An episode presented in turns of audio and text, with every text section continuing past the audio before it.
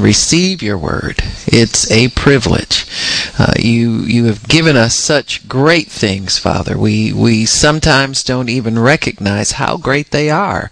But to stand in the presence of the Lord and, and to be welcome in your presence and to share uh, deep things with you, the thoughts and visions and, and uh, ideas that you have, Father, for us is just amazing. And we thank you for it in Jesus' name. Amen. Praise God. Amen. Amen. Amen. So, praise God. So today we're going to talk about the fact that your name has been changed. Did you know that? Your name has been changed. You're not the same. And that name signifies the change. So what does a name really mean? Uh, the name is really the the means by which we identify one another. The means by which we identify one another.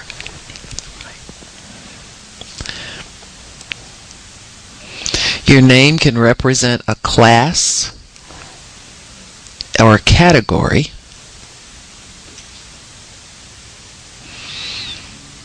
Names are extremely powerful in that they identify, they describe. So whenever your name is called, that name reflects a description of you. There was something in the mind of the person who gave you that name and they put that name on you, and that name really represents all that they had in mind for you.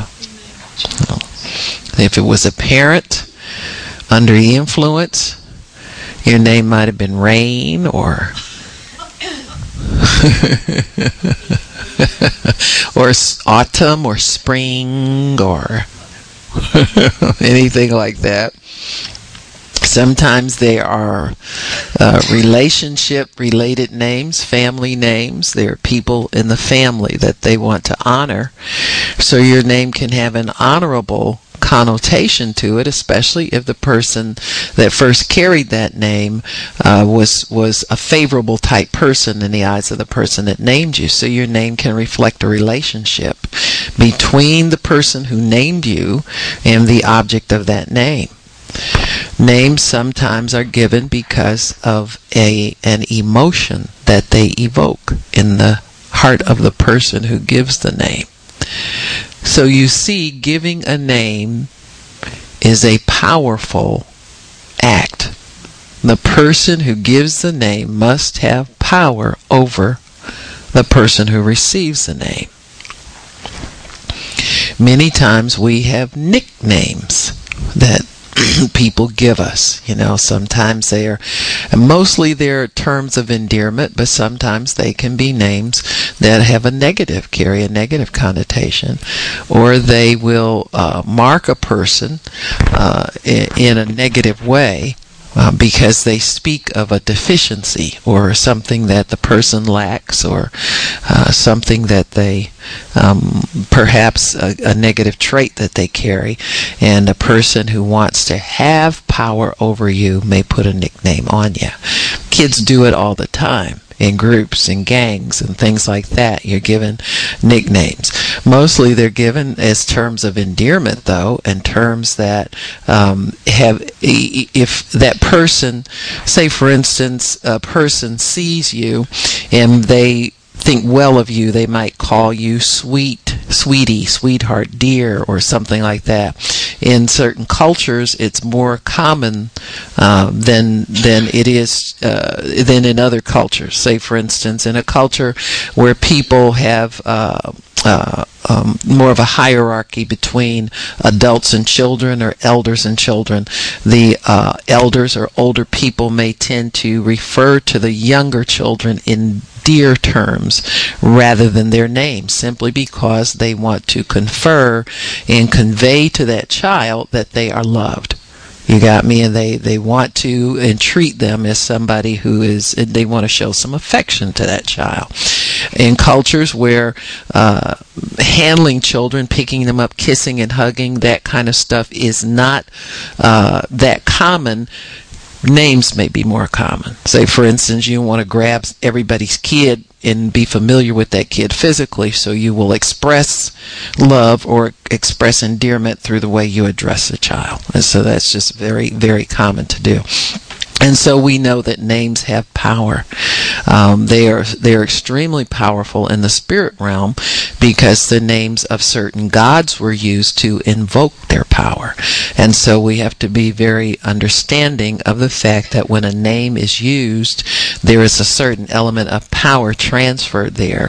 Uh, there's power received there because that name is conferred. And so why did God have to change our names? Well, we the first instance or one of the first instances we see of God changing a name uh, was, uh, of course, with Adam and Eve when they were expelled from the garden. Uh, their names were changed. They were both Adam. and they after that there was a a level of uh, separation between the man and the woman. And so the man then carried the surname or the family name Adam and he was free then because he was the head of that household to name everybody there.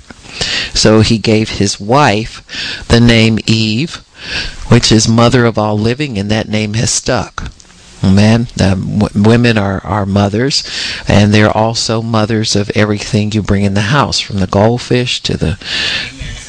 It's why they never want to see more stuff coming in. It's like, oh boy, here's something else to take care of. Because they sense their role as nurturer and their role as caretaker and, and giver of comfort and nourishment, sustenance, and all that kind of stuff. It just goes with that. And women try to fight that, but you know, God's bigger than us, right? So, you know, it's going to stick, folks. I don't care how many corporations you had or something like that. You know, the woman is always, when somebody brings a puppy in, you can always tell the girls. The girl thing shows up with, Oh, why you bring that thing home? Now you know who's going who's going to clean up after this. We know, you know, we we sense that responsibility.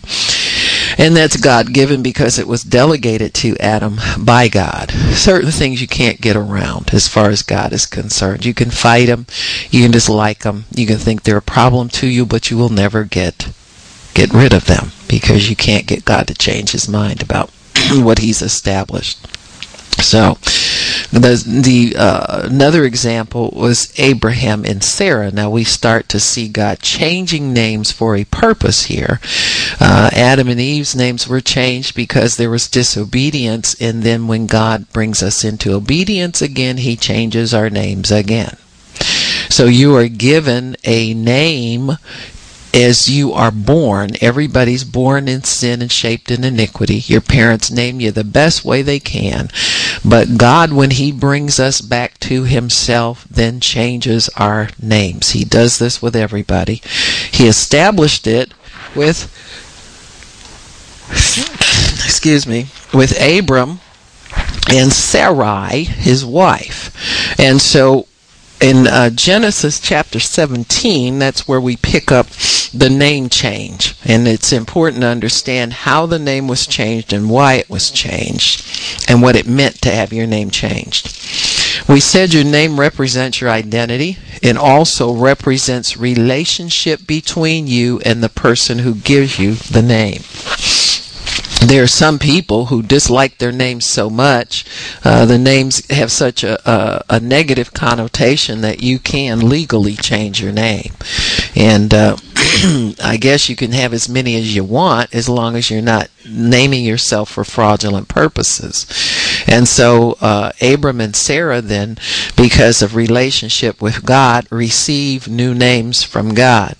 And so in Genesis 17 verse 1, Abram was 99 years old, and the Lord appeared to him, I'm the Almighty God, walk before me and be thou perfect. Or in other words, I want to mature you now and I will make my covenant between me and you and multiply you exceedingly. God's covenant comes to increase us. It never comes to take away from what we have. And I think people, if they would understand that, we'd have far more people obedient to God, far more people loving God, far more people uh, understanding that they are the benefactors of something great when they come into covenant with God instead of looking at what I can't do anymore.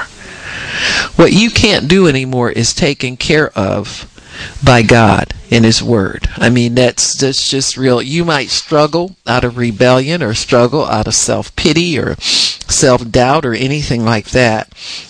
But God's more interested in the do's than He is the don'ts. And so a covenant will empower us to obey our end of that covenant or else it's it's weak because it's depending upon human flesh to carry it out. And so when when God comes into covenant with Abram and Sarah, says here Abram fell on his face and God talked with him. He says, "For behold, my covenant is with you, and you shall be a father of many nations. Neither shall your name any more be called Abram, which that's the name your father gave you when you were born, but you're getting an upgrade. It's even more letters in your name, just to show you it's an upgrade. So God does never take away, He increases.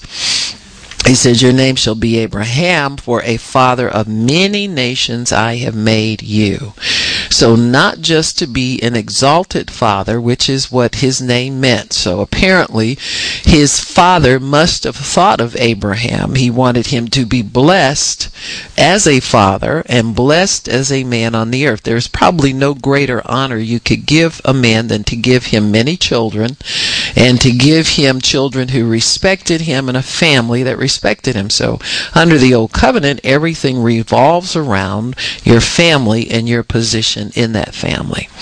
In the old covenant, everything revolves around your earthly life. In fact, uh, it's it's hard to it's hard to find any promise of eternal life in the old covenant. They were waiting for Messiah to come, a person who would redeem them over into God's favor or whatever. And so uh, they were held under the law. If you obeyed the law, first of all, you had to have faith in the law to be able to obey it. Trust me, if you you don't believe all that's going to get you somewhere, you won't do any of it. And so there was faith ex- exercised toward the law of God in order for God to show them favor. And the ultimate favor implied that you would go home to live with Father God. And so they they uh, every Jewish person adopted they were adopted children of Abraham or descendants of Abraham. Amen. They re- adopted Abraham as their father uh, through faith in that covenant.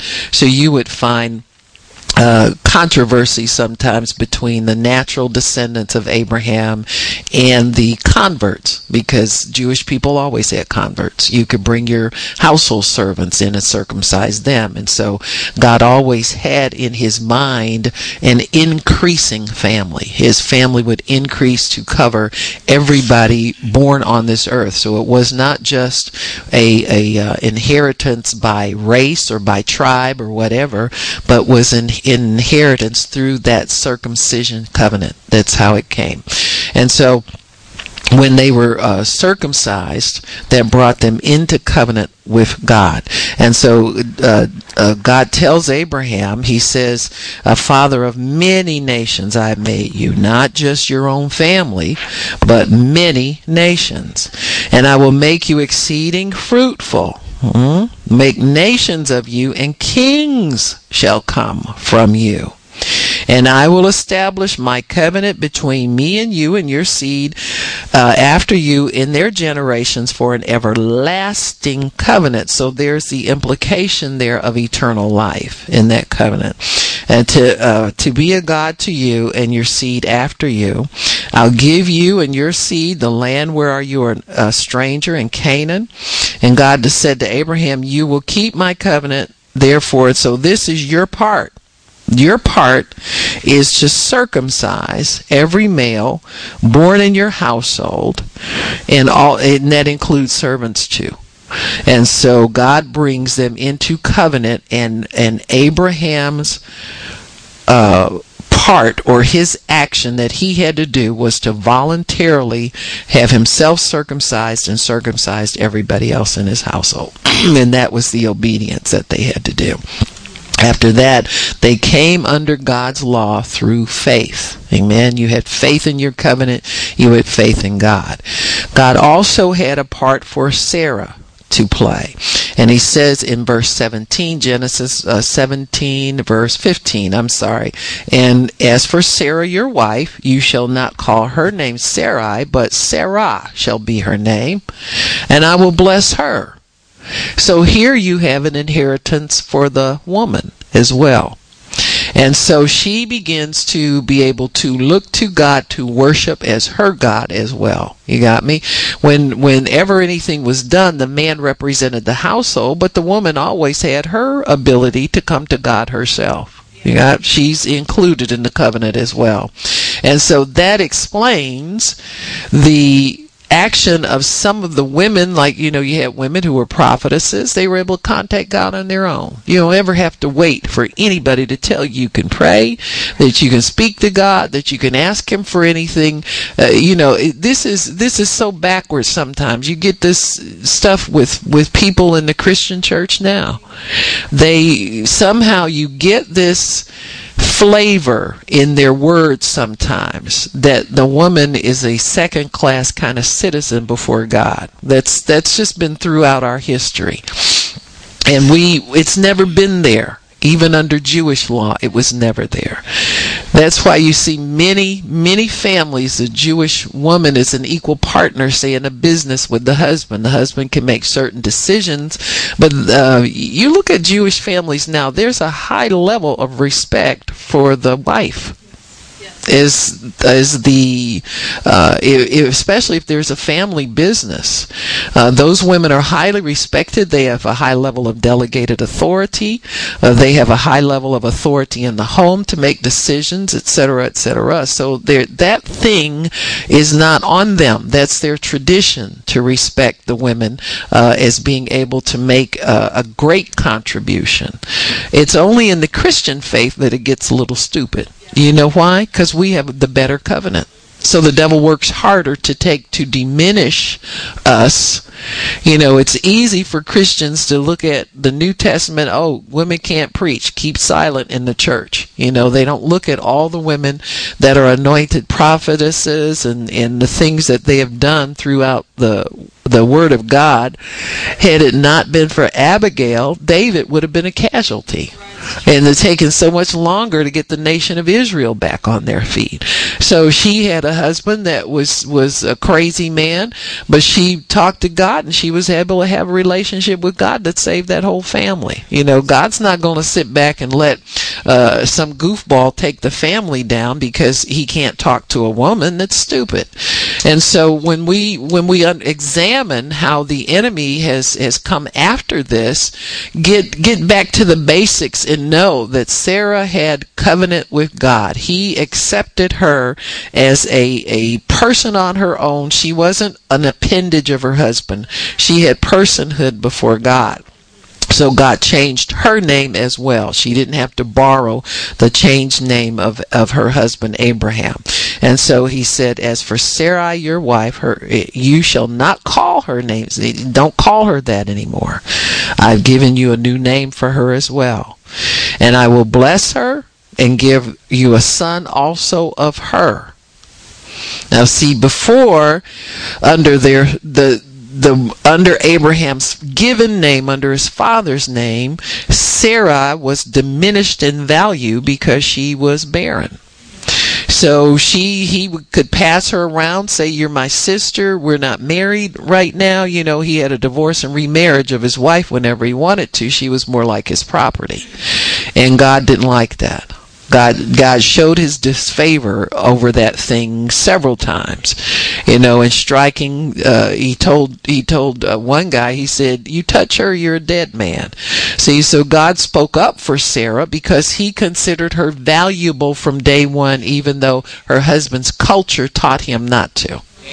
You have to be careful what your culture teaches you about people what your customs, what your family traditions teach you about people and pick up what God teaches you about people.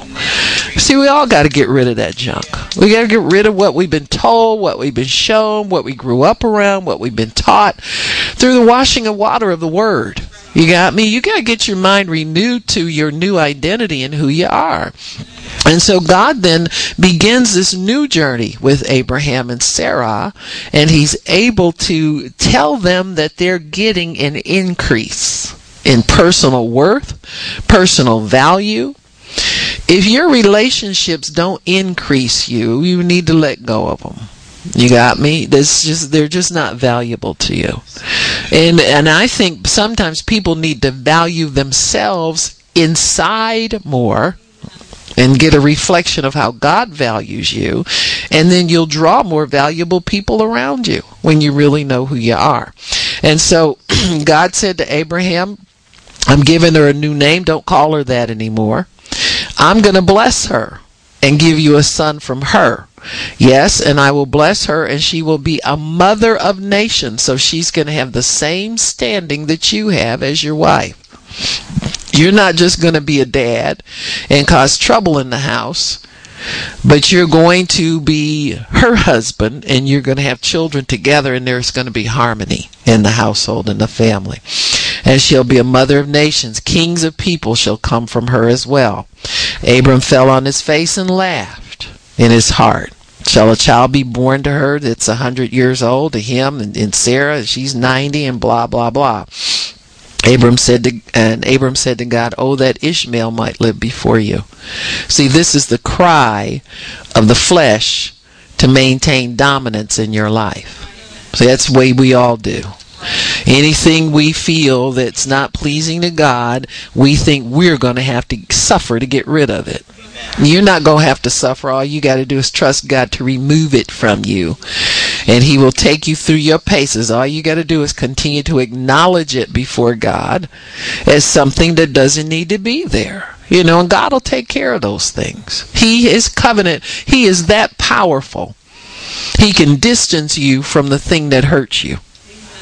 Huh? He can cut it off from your life. The the cross is that powerful. I don't know why people Christians think they have to struggle so hard. All you have to do is make the decision to separate yourself from that thing in your heart and your mind, and, and, and it starts with your confession. I don't care what it is. You know, people, uh, you know, I'll see young people get involved or they involve with people. Fornication, everybody does that in the world. That's like the thing. You come into the church, God says, Thou shalt not. Ah, well, it's so hard. No, it ain't. Quit confessing, it's hard. Quit confessing, start confessing you don't want it anymore. And I guarantee you it will leave your life. hmm but see, we don't understand the power of our spirit when our flesh is stupid. Right. That's right. See, when your flesh is craving something, you don't understand the power of your spirit. So we go around comparing sins with with people, you know, stupid stuff like that. Just just behaving the devil so we can get license to keep it around. And so we have to be careful that we are are uh, comparing apples to apples and oranges to oranges. When God gives you a mandate of obedience, He empowers you to do it. And we have a very powerful covenant now, a very powerful covenant, because it's based on the sinless life of one who lives in us, who empowers us to do the right thing at all times. And so Abraham wants Ishmael to live. And and you know here here his his his uh, uh, pagan thinking is is same thing with Lot. You know, is is he's just got to fill his life with. See, if you're called a, an exalted father and you have no children, you're going to try to find something to, to fill that spot up. And you don't realize you're filling up people with God's spot. And people will always fail you. Right.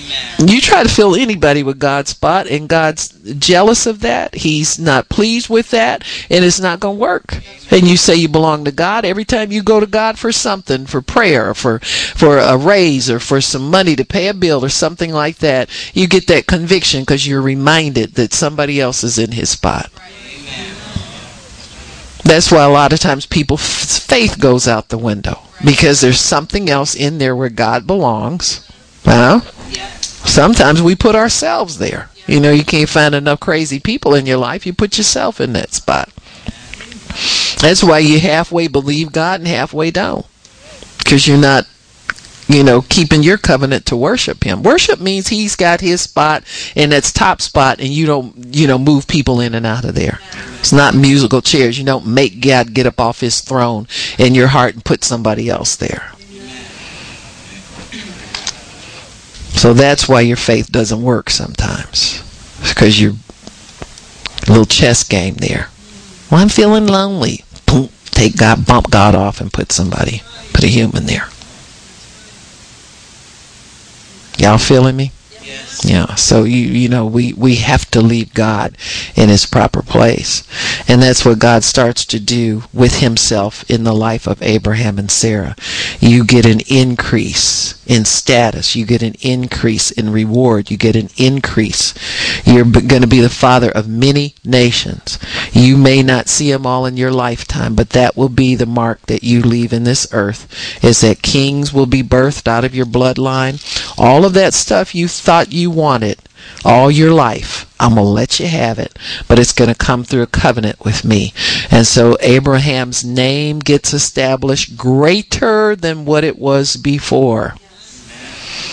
God always makes you greater than what you were before. He is not a taker, he is a giver.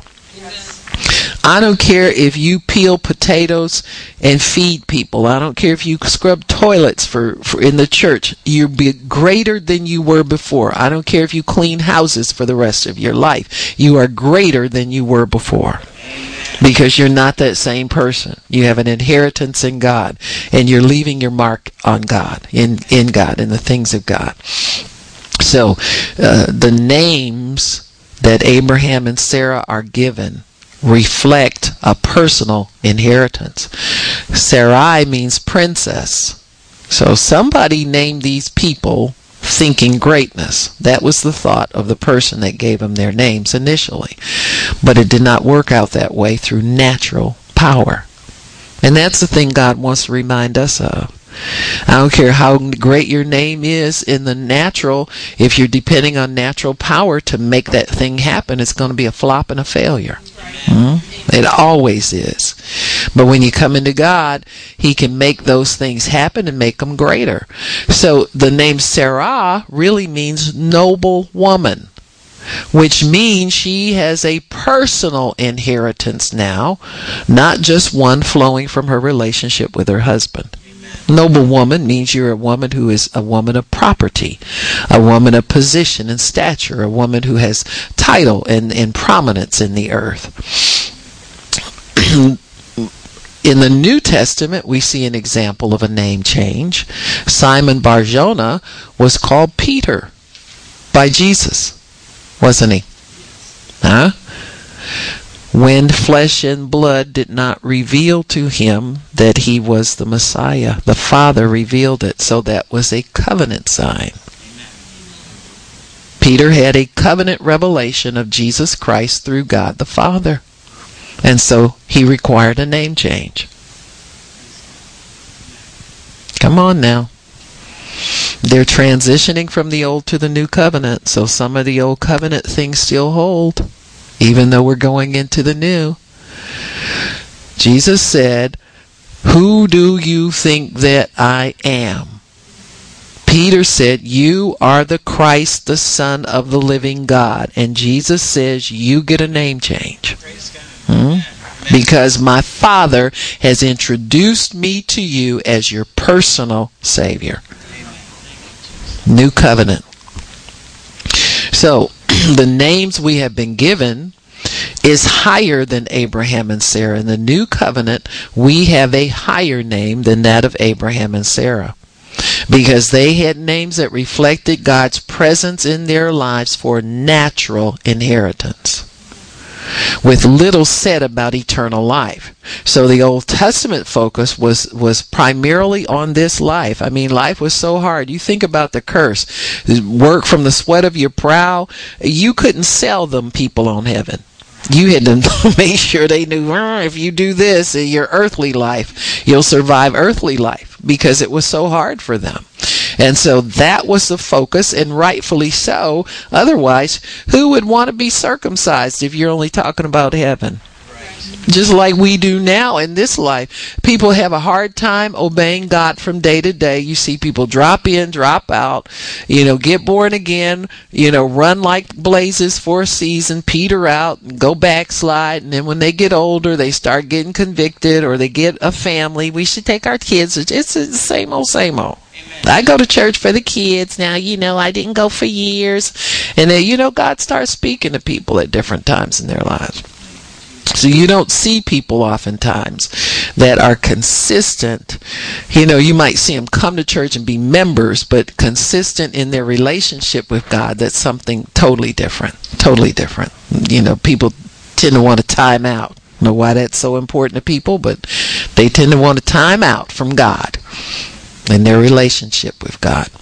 So God has to do something then to to take away uh, the reproach of sin from our lives. You know, there's that's what the circumcision was about, and so uh, in Joshua five nine you'll see that because uh, there's a limit to your power on the earth in the natural. There's a limit to your expectation for your life in the natural.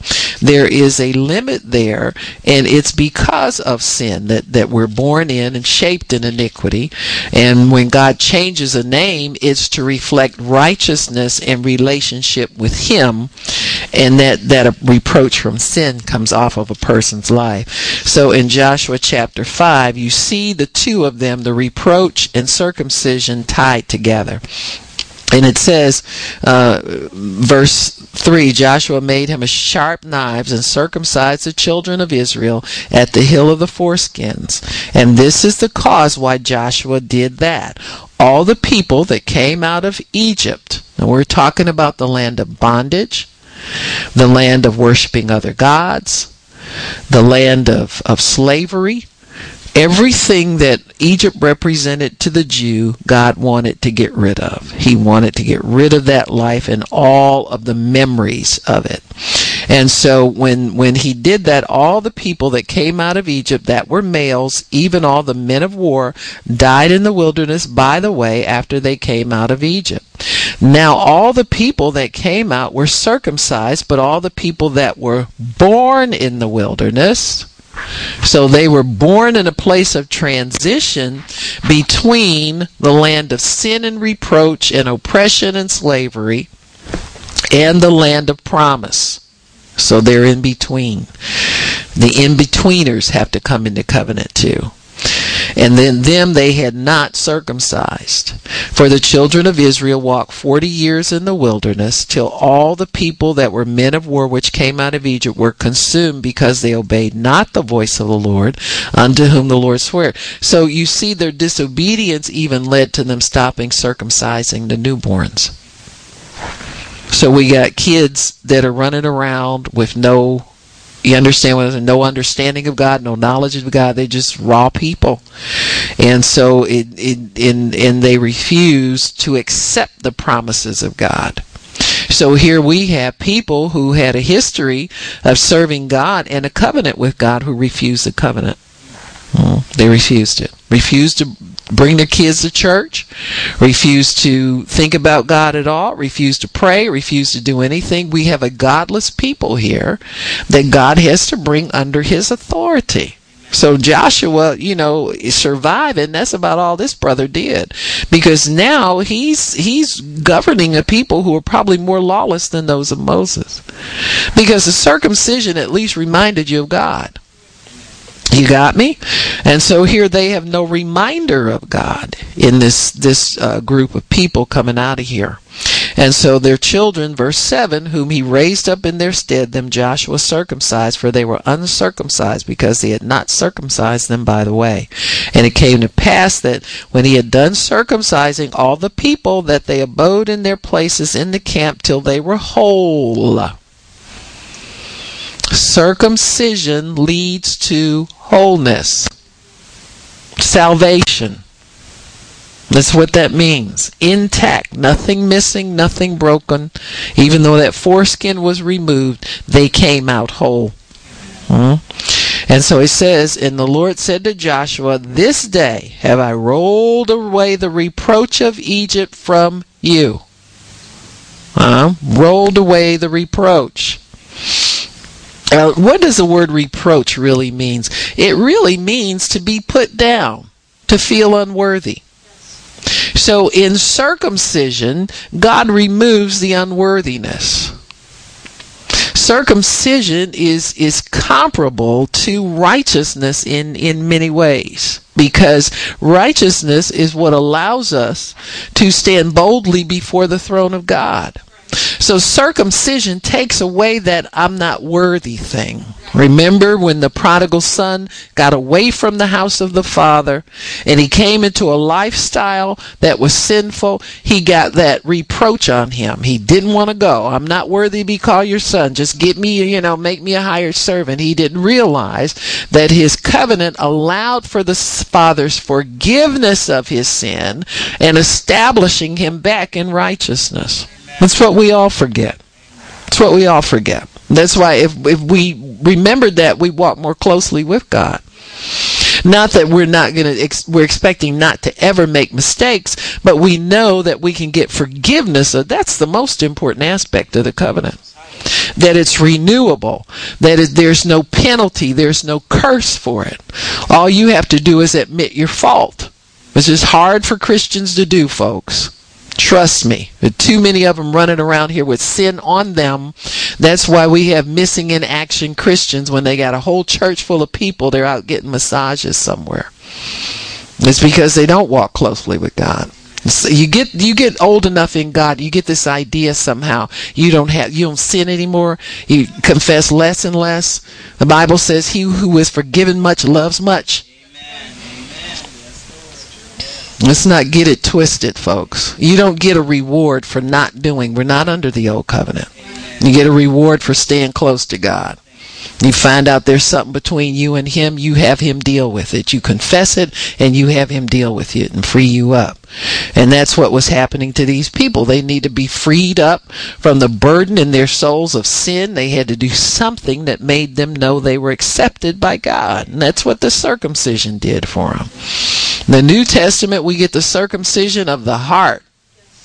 If you don't stiffen it and you don't keep your distance from people and you don't push them away and reject them and all that kind of stuff, you and yield to that circumcision in your heart, then you find yourself fellowshipping with God, in friendship with Him, in true covenant with Him.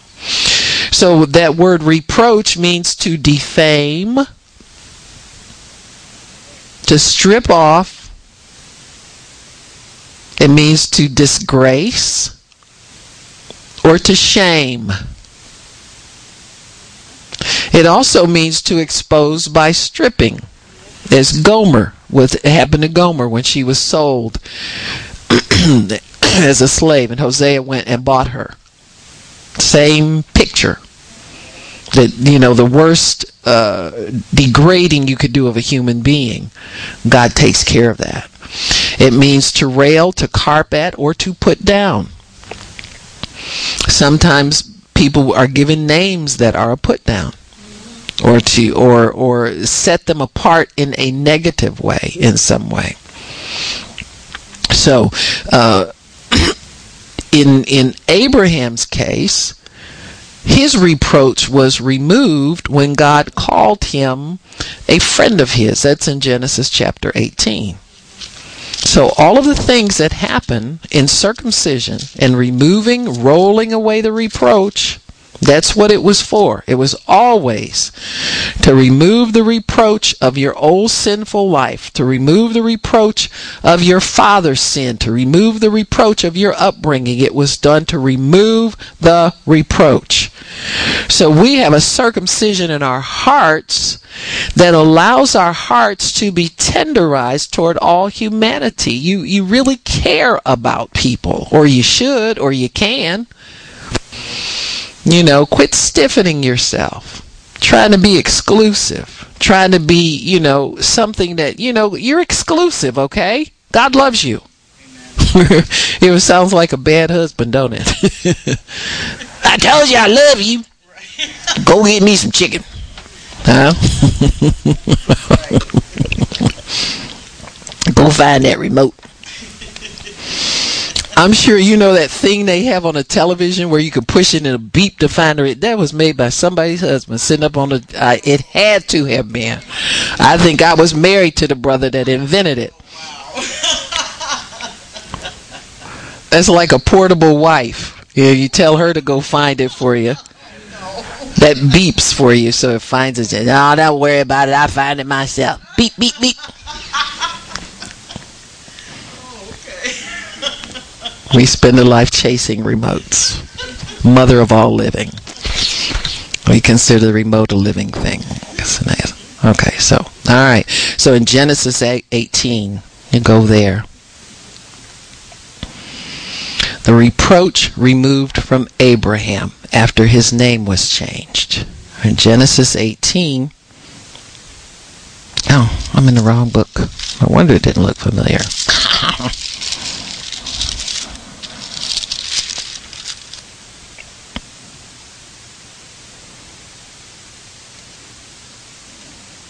in verse 16. This is a story of Sodom and Gomorrah. So this is after the name change was in chapter 17. This is chapter 18.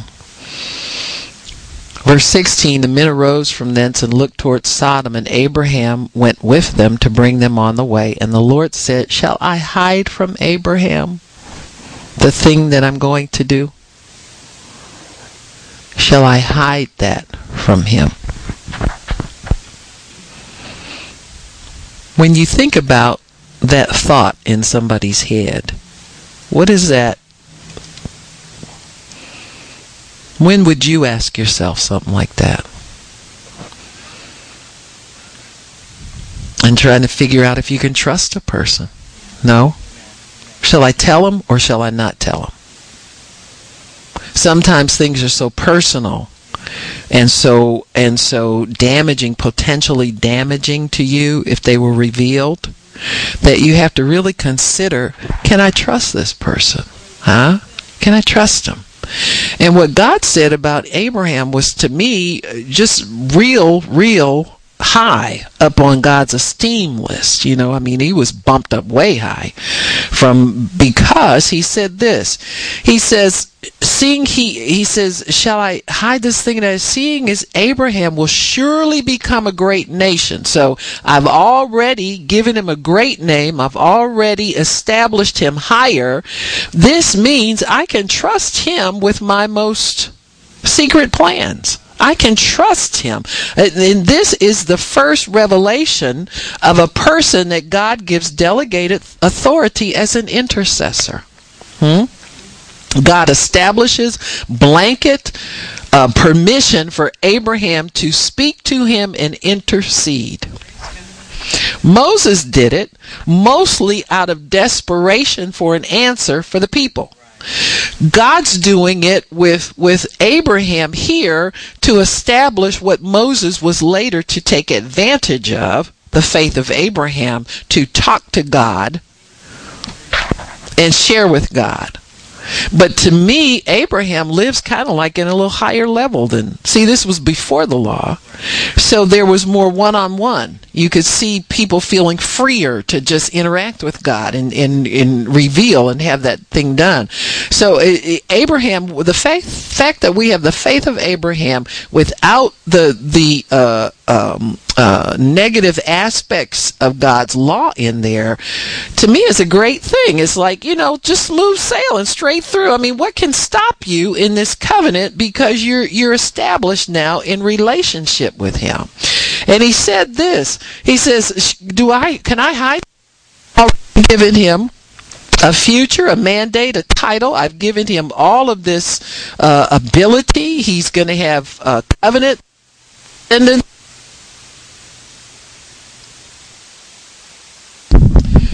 his descendants are, or are going to be as numerous as I've given him the whole world.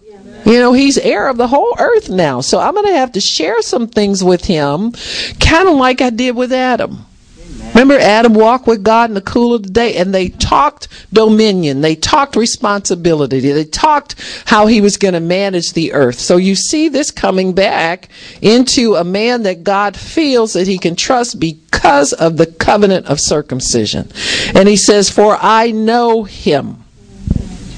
I know him. That phrase, I know him, means I have chosen him and I have embraced him as my friend. There's, we're no more, I'm no more just observing him to see how he does with small things I give him. But I see him now as my covenant friend in the earth. He's somebody I know I can trust and I can go to. And he says, he says, I know him, he'll command his children and his household after him, and they will keep the way of the Lord. So when he sees Abram being obedient, see, God knows the end at the beginning, and he knows exactly what time to insert certain things into our lives. And I think that's so important for us to understand about God. and the Lord says, because the cry of Sodom and Gomorrah is great, because their sin is very grievous, I'm going to go down and I'm going to kill everybody. And Abraham's intercession here is extremely important for us to understand because he is not asking for himself personally, but he's asking on behalf of people who are just like him. He's interceding on behalf of the righteous. And so he says, God, are you the kind of God who would destroy the righteous with the unrighteous? And God lets him understand his heart, and he says, No, I am not. If I can find a certain, well, will you do it for so many righteous, etc., etc. And so God, Abraham here, is trying to tap into the heart and mind of God. Understand where's God coming from? What kind? Of, well, uh, you know, I know He's my friend because I keep my covenant and so forth. But there are other people out here that He could have mercy on. Let me find out who those people are. so, Abraham said, "I know him." This happened because Abraham believed God and it was counted to him as righteousness, and evidence of his faith was in the circumcision. That's what the evidence of faith was, was the circumcision. And Abraham's faith, faith is the basis for all the covenants with God and man. So we build on his foundation of faith righteousness. In the new covenant, we have an explicit promise of eternal life through faith because the Messiah has come. So we go from eternal life they had natural life covenant. We have eternal life covenant that's explicit. It's not implied, but it's expressed. John 3:16 expresses that for us. So we don't perish, but we have everlasting life.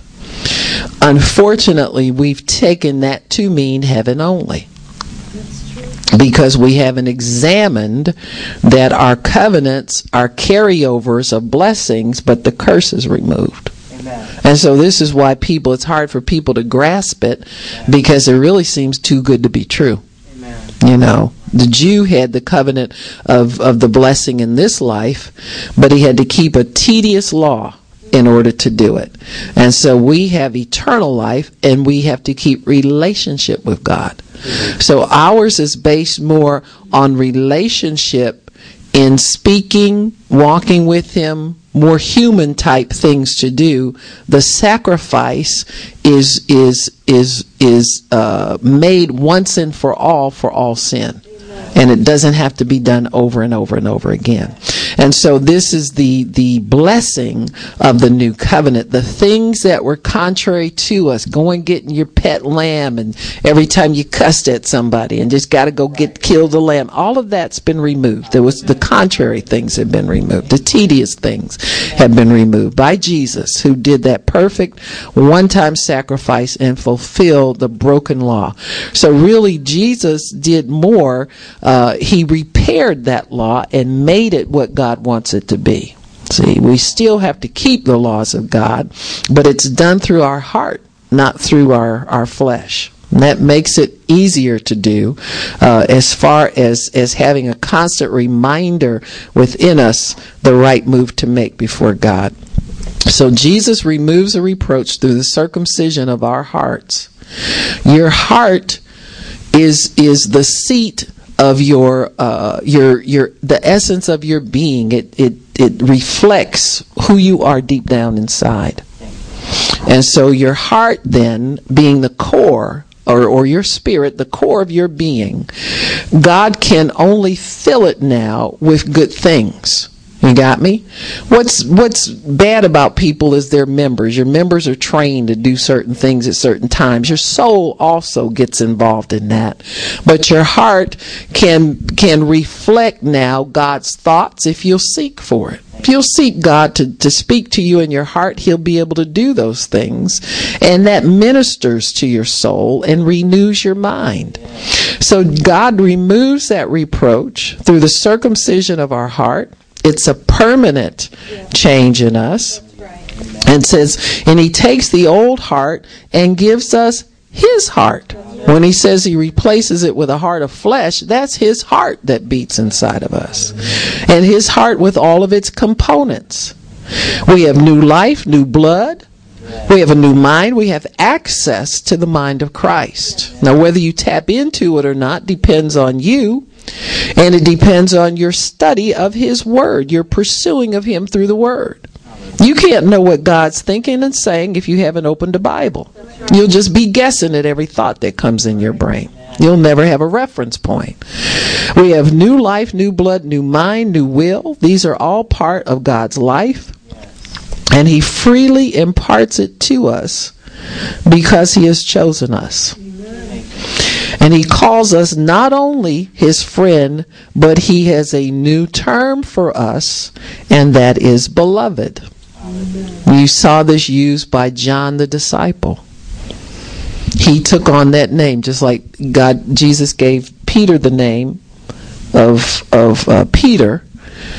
John received the name the beloved disciple. He he said that because that's what Jesus called him.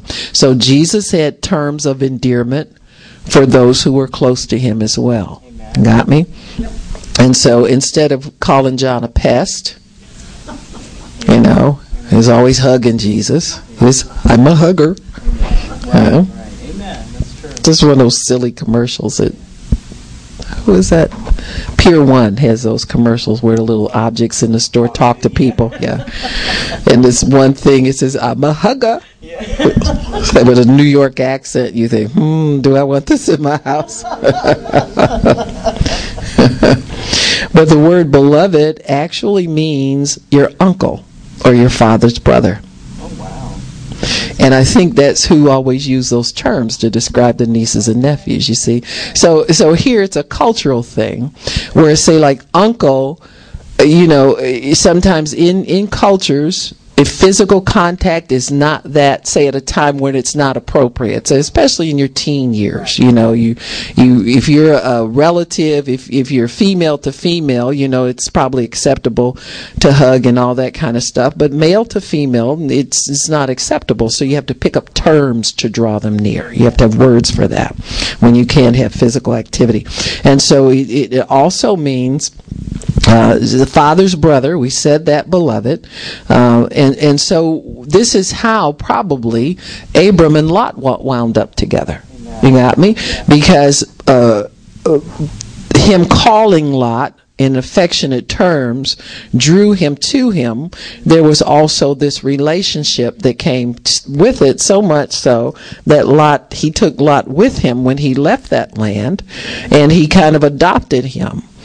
But it got to be a problem because God wanted that spot in Abram's life. Amen. You got to know whenever you come to God, whoever's got top spot, that's his. Amen. And he wants it. And you're not going to have any peace in your life until he gets it. Amen. Young people, when they find somebody, they think they've got somebody right. that they like or they love. If you kept them in that spot and never let God have that spot, and find out if that's really the person you're supposed to be with, there's going to be hell to pay down the line. Amen. You're going to wind up, you know, not loving them. They're going to keep you from God. You're going to finally remember, realize it when you get out your flesh one day. Amen. You know, all married people get out the flesh at some point. You get married. Amen. Amen. Amen. And you realize if the flesh cannot carry a marriage, you're going to have to have something besides hugging and kissing and sitting on each other's laps all the time. And so you have to you have to realize that. And you get God in his top spot. If you're smart enough to put him in top spot and move that person out, you'll find out who that person really should be in your life, if in your life at all. Mm-hmm. I always tell young people want to get married, I said, God is going to probably work on you to either wait or walk. Are you willing to do that? If you're not willing to wait or walk, don't waste my time. You got me? Just do what you're gonna do, but leave me out of it. You know, we don't we don't we don't encourage hypocrisy. You know, don't don't get the preacher to get involved in something you've already made up your mind to do. You're not trying to pray about anything. You just want to do what you want to do. The word beloved uh, also means uh, to have affection for someone, and that can mean any type of affection. Hopefully, if you're going to marry somebody, you can call them beloved as well as husband or wife. You got me? You, you be able to call them both things. And so when, when we understand God and we understand what God wants for us, we understand our spot in His heart. So we get top spot in God's heart, and He expects top spot in ours because He has circumcised our hearts to receive Him. Got me? We couldn't receive Him uh, with the old stony heart. That's why you you you get people to pray the prayer to receive Jesus into their heart. It'll be better for you. You'll be able to have a proper place for God in your life if you will let Him have your life. And that means changing your heart from a stony heart and a heart of flesh into a circumcised heart, or stony heart into a heart of flesh for the first time. And so this is uh, um, God's covenant term is also, beloved one, is also a term of betrothal. It means a deep, unbreakable commitment. So God has made a deep, unbreakable commitment with us, and He expects the same from us. He doesn't take our junk. He's given so much. Why should we, even want to give? In in your real heart, in your circumcised heart, you don't want to give God junk. You want to give Him your best anyway. So you need to go with that, and quit going with your head, who's always second guessing if if that's going to benefit you or not. Of course, it's going to benefit you. It can only benefit you. So our names are changed to beloved. And this is what God is calling us from here to eternity, throughout eternity. He calls us beloved. He calls us to Him in loving terms. He always did, even under the old covenant. You see, He was calling Israel, He would hiss at them and call them to Him. Come here. You know, that kind of thing. He's always calling us lovingly uh, to Himself. So, in order for us to have earthly uh, prominence uh, as that we need as Abraham and Sarah had we are given his name and this name gives us access. So he calls us personally as beloved. In relationship he calls us beloved and in exchange he gives us his name to use for the things that we may need in life. In John 14 13 he says if you ask anything in my name I'll give it to you. We use his name as our own. We use, if we need something, we have freedom to use the name of Jesus as an endorsement for that request that we have made. Very similar to a marriage relationship. So when he calls us beloved, that is a term that he is using to let us know not only are we friends, but we are joint heirs. And that's as close as you can get to being married you know, spiritually speaking, as anything. He calls us also his bride. He, he, he washes us with the water of the word. And he, he tells husbands to do the same thing for your wife and, and use this as, as your example of how to live in harmony on this earth. So Jesus, he becomes our last name. As we are not separated uh, and as we are not separated from being his beloved as a wife would be through a divorce. So we never are divorced from him. We have authority to use that name. That name has the same power for us in our lives consistently throughout our lives. It's never diminished. Whereas if you were divorced and there was another Mrs. Somebody over and married to that guy, who's got the real power there to, to function as the wife? You got me? And trust me, men who are divorced can never figure out who the real wife is anyway. They're just confused. Well, confusion follows that. Because that's not God's remedy. You know, I mean, and, and God can give you some help with that, but it's never going to be the same as, as somebody who's faithful. It couldn't be. You know, it couldn't be. And so you, you just have to understand that. There's mercy there, and there's grace to help you obey that covenant, but what it does to your soul, it's up to your relationship with God to get that straightened out in your own mind. And most people don't put forth the effort. Jesus confirms that he is with us in a certain way. When we use that name, he confirms that with signs following in Mark 16, verse 17. I'll read that because it's interesting. We talk about it in terms of ministry, but it actually carries over into everything that we say in his name and everything that we ask in his name. He says, he that believes and is baptized shall be saved. He that believes not shall be damned. And these signs shall follow them that believe. In my name they shall cast out devils, speak in new tongues. If they take up take up serpents, if they drink any deadly, deadly thing, it won't hurt them. They shall lay hands on the sick, and they shall recover. In verse twenty, they went forth and preached everywhere the Lord working with them, confirming the word with signs following. Now we think that of that only as preaching the gospel. But anytime we use the name of Jesus, he confirms it with the, the promise, and that's a sign following. You got me? Did you get that? Yeah. Well, God answered prayer. Well, then he honored your faith in the name of Jesus. Huh? He honored your relationship as his beloved, his bride, his joint heir. He re- he honored all that relationship all the way down the line.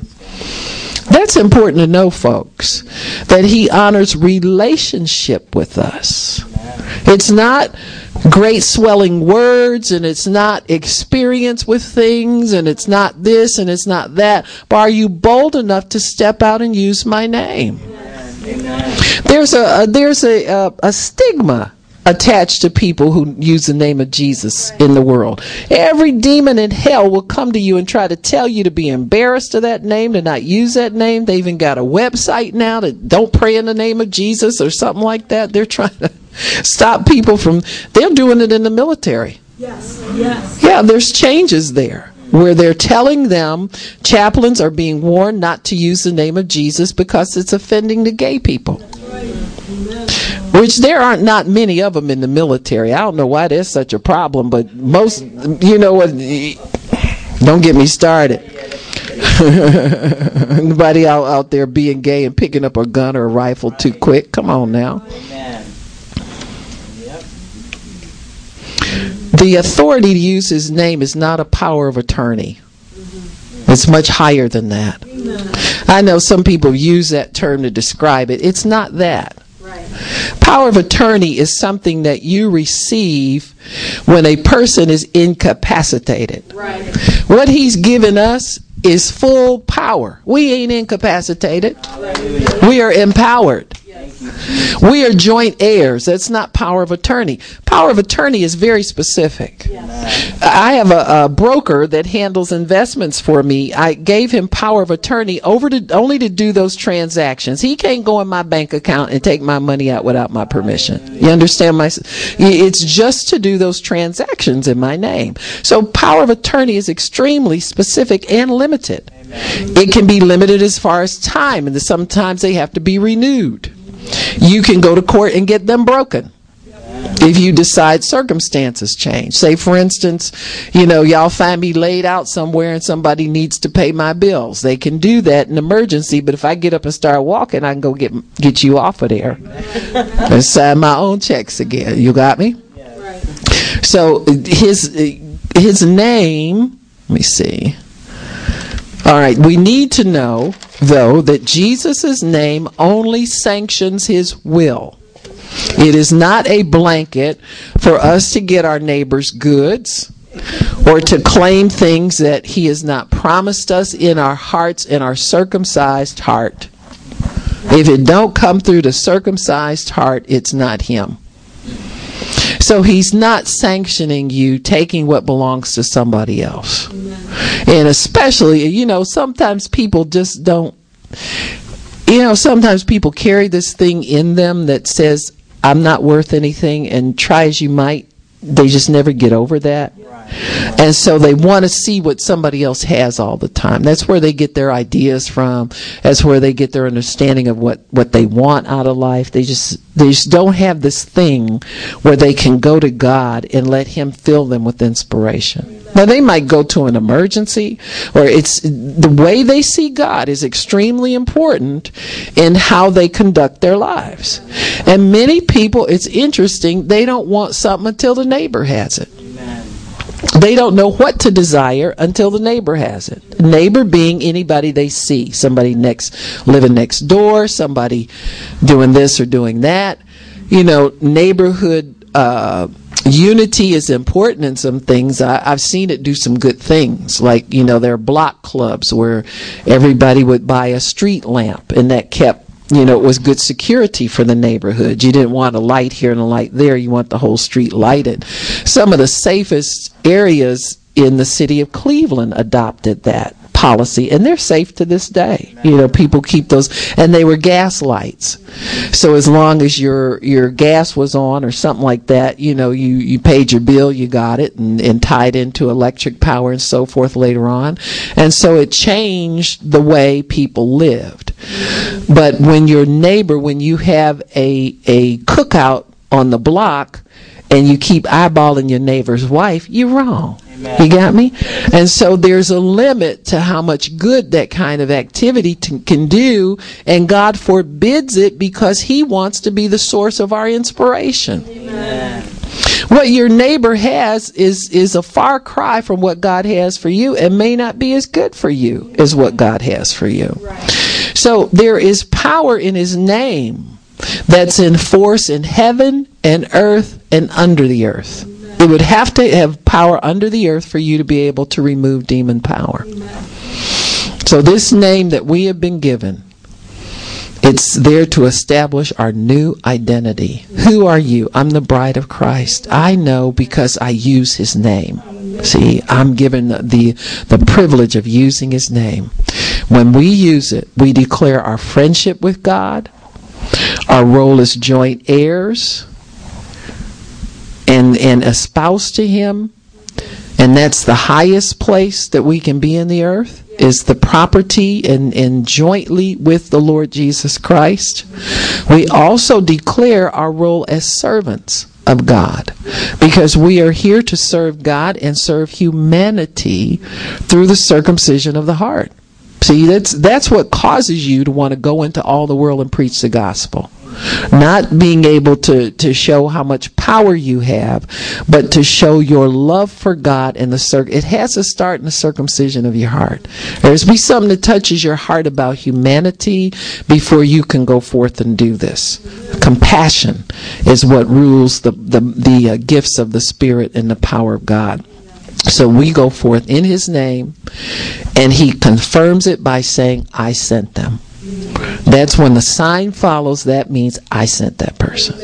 I'm the one who sent them. I'm the one who's doing that. I'm the one who's doing it.